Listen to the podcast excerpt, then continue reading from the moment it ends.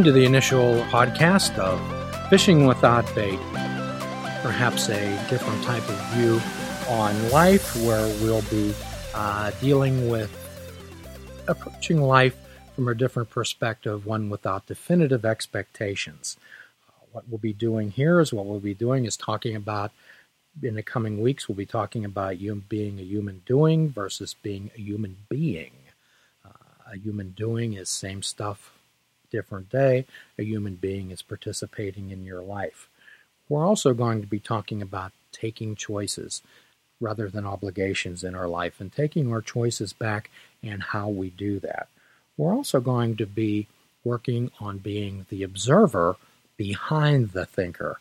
Often it's the observer, it's the thinker that causes all of our problems. And when we can become the observer behind the thinker, we take a more more mindful view of our lives.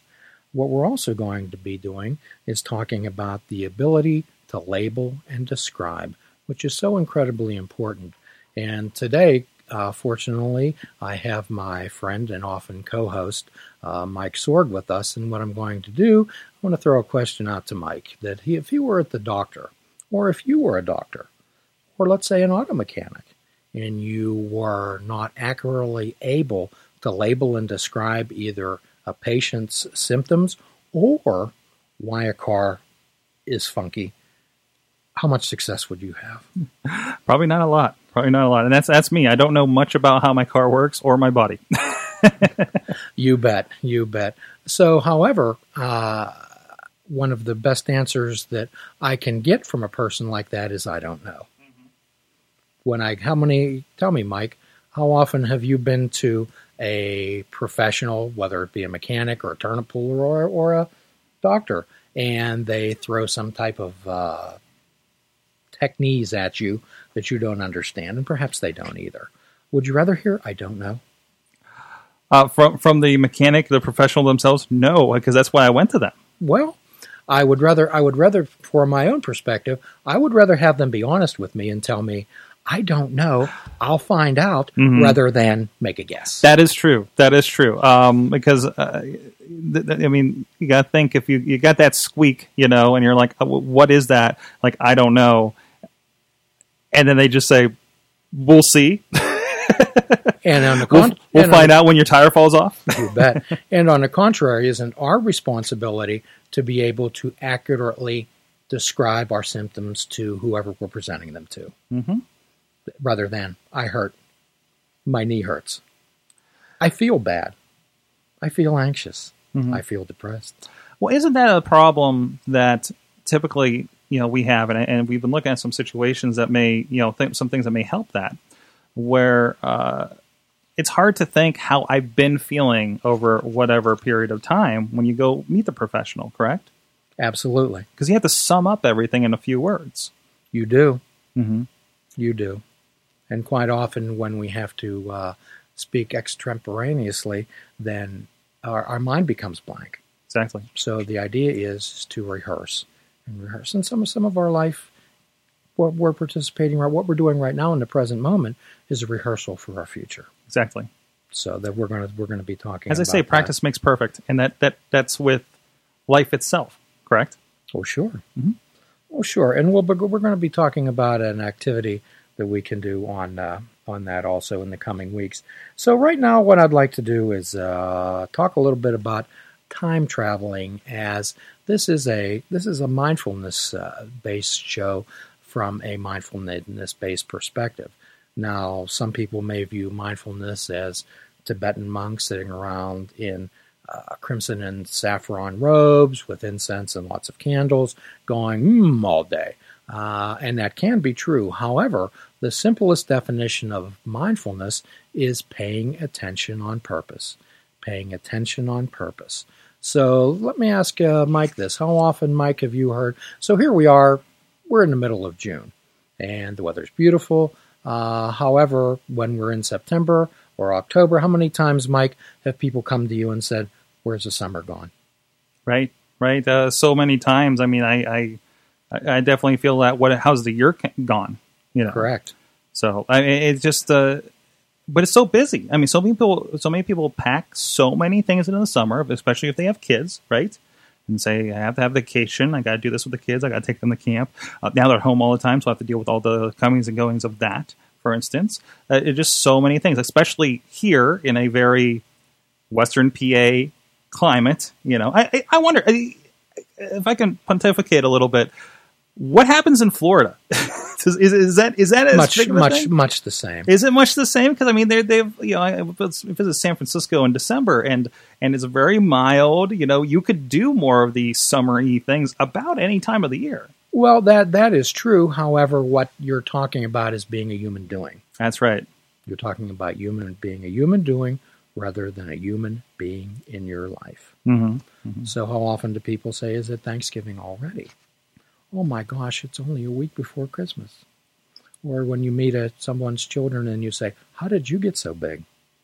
Well, the idea and what we're going to be working on in this show is how to be present in each moment. Mm-hmm. And when we're present in each moment, and as we move from present moment to present moment, Mike, that present moment becomes timeless. And in effect, we are immortal, immortal, immortal as we move from present moment to present moment. And this is where paying attention comes in on purpose. This isn't to be confused with transcendental meditation. We're not going to be making any trips around the moon. As much as that would be fun. We, we won't be doing that. So, uh, in keeping in that vein and doing the time traveling, I'm going to ask uh, the folks who are listening to this uh, podcast if time traveling's been invented yet. That would be neat. That'd be wonderful. What would you use it for? I don't know. Uh, however, uh, how many of you do time travel? I'm sure that many of you have frequent flyer miles racked up from going into the past and going into the future, with perhaps brief layovers in the present.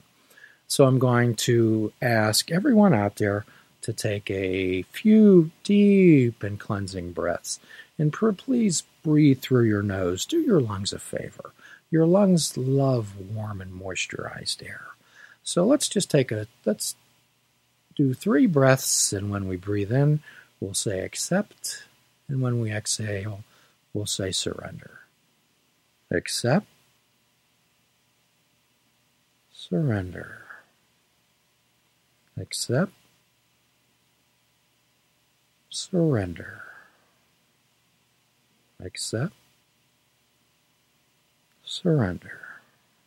For those of you out there who are not driving your automobiles or heavy equipment, you can close your eyes.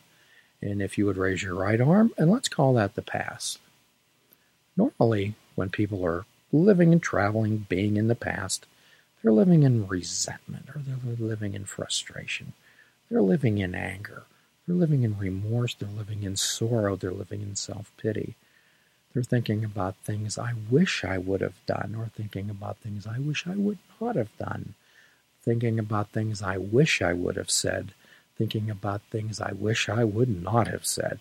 How often do you go there? How often do you go there? And the more we go there, the more we get stuck there. It becomes a tar pit quicksand. So let's hold up your right arm and let's call that the future. And normally, when we're in the future, thinking, living in the future. We're living in anxiety and we're living in worry. Most of all, we're living in fear. Underlying all worry and anxiety is fear. So, what we attempt to do is turn that past into experience and wisdom. How much collective experience and wisdom is there in that audience? Not only to help yourself, to help others we turn that future into goals and ambitions. It's when we plan definitive results for ourselves that we set ourselves up for disappointment, unrealistic expectations, either of ourselves or often of others. So, and that is accomplished by action and effort in the present. So I would like everyone, including my friend Mike, to place his hands in the middle of his chest. And I'm going to ask Mr. Mike, where, what organ of your body are your hands near, Mike? Uh, near my lungs and my heart. Your heart, correct. Mhm. So, what I'm going to ask you is there your heart beating in the future right now? Is it beating in the future? It's beating right now. It's beating right now. Is it beating in the past? No, it's beating right now. So, what I'm going to ask everyone in our audience to do today is to live where their heart is. Please live where your heart is, and your heart's beating right now. It is an excellent way to focus on the present moment. Perhaps just to feel your heartbeat, to feel it beat, to bring you back to this present moment, to this present moment. And also in future podcasts, we're going to be talking about using time as currency, treating time as currency. Quite often, we throw it away so casually when we would avoid throwing even quarters onto the street. We would not do that. We're going to be working on uncomplicating our lives. Mike just talked about summer and everything, but he packing everything in to a finite period of time. How complicated does that seem? Mike, how complicated is your life? Oh, jeez. uh, well, you know, uh, I'm a very self-employed person, so it does seem like you're always looking for room for that ne- that extra thing, Sure. and, and and there just seems to be no time for it. Right. So, So, quite often, what happens, Mike, is when we complicate our lives so often, mhm. uh, we get into what we call paralysis by analysis. We get in, we get into all this overthinking. And one of my uh, favorite philosophers, a Trappist monk by the name of Thomas Merton, said, uh, "Most men's minds are like crows, picking up every shiny object, then sitting in our crowded nest, wondering why we're so uncomfortable." Of course, of course, referring to your brain. Um, so, quite often, also, I'm going to be asking you to do some breathing exercises out there. And perhaps some of your friends might say, "What's what's this breathing deal? Why why do they make so much emphasis on on breathing? I know how to breathe. I've been breathing since I was young." Well, here's a little exercise that you can ask your friends to do, uh, and I'll ask Mr. Mike to do this right now. Ask, uh, put your take your left hand and place it over your mouth, if you would. Then place your right thumb over your right nostril, and place your right forefinger over your left nostril. Now, in about 30 seconds, Mike, tell me the only thing you're thinking of. Is taking a breath. And how hard is the forecast? that is that's that's that's the importance of the breath. Mhm. It's something that we do so automatically, and when we put our lives on automatic, then we truly become human doings. it's so interesting because, um, I mean, especially working with you uh, for the time that we have, and I think about things like this, especially uh, driving home and driving from thing to thing, and I, I start thinking about, oh, I need to sit up a little straighter and take that breath because I do have so many things running through my head as I'm, I'm going from from uh, uh, appointment to appointment, uh, client to client, and just taking that, you know, uh, to the point where my wife has called me out and says, "You're you're like you're like sighing so often." I'm like, "No, I'm just processing. I'm just letting it out." And uh, and and and and it's kind of become sort of built in, at least taking the moments, you know, like that. And, and I knew I have to be better about doing it on a more regular basis. Well, Mike, what we'll be doing in uh, the coming weeks, we'll be focusing on uh, doing one thing mindfully at a time Mm-hmm. and dealing with what's right in front of us.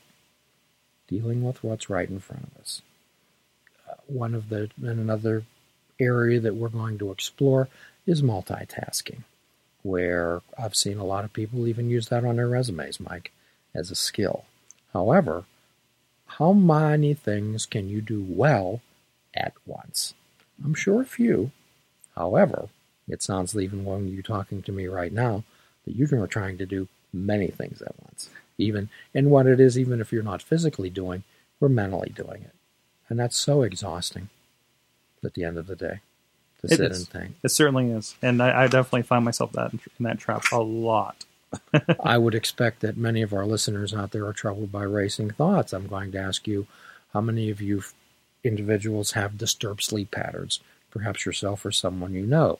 We're going to be we're going to be exploring sleep hygiene, as you cannot overestimate the healing power of sleep.